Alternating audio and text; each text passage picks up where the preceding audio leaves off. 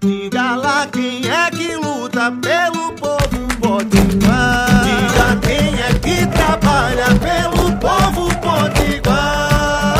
Ela é a cara do povo da gente que levanta cedo, que trabalha muito e luta sem medo. Coração que não se cansa. O nome dela é trabalho, é. Mas pode chamar de Isolda Dantas. Olá, eu sou a deputada Isolda e quero conversar com você. Bom dia, boa tarde, boa noite.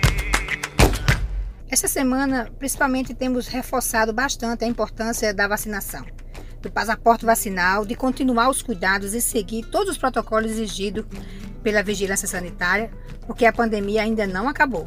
Como todo mundo sabe, é, está percebendo um aumento de casos né, em todo o estado e todo o Brasil, na verdade no mundo inteiro, né? Apesar de parecer simples entender que a vacina salva vidas, né? O passaporte que garante é, a comprovação e que dá nossa segurança, né, individual e coletiva, muitas pessoas ainda duvidam da eficácia da vacina. Olha, olha que coisa, gente. Pois é, é, aqui no Rio Grande do Norte, dois promotores entraram com uma ação pedindo o fim da exigência do passaporte vacinal nos estabelecimentos comerciais, nos bares e etc. E ontem, é, quarta-feira, o juiz Geraldo Mota negou essa ação. Você imagine uma medida tão é, simples que é apenas as pessoas se vacinarem e mostrar que se vacinaram.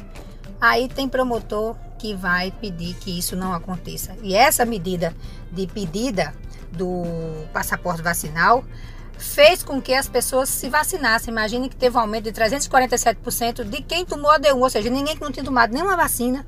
Com essa medida de exigir o passaporte, as pessoas já se motivaram e foram se vacinar. Podemos considerar como uma grande vitória essa ação da justiça ter dito que é sim obrigatório apresentar o passaporte vacinal, especialmente nesse momento que vivemos uma pandemia com um estouro né, de novos casos.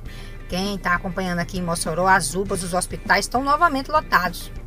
Precisamos compreender que a liberdade individual não pode ser usada para colocar a vida do outro, ou vezes, a vida do coletivo em risco. Nesse momento, a consciência e a responsabilidade coletiva faz muita diferença e salva vidas, né?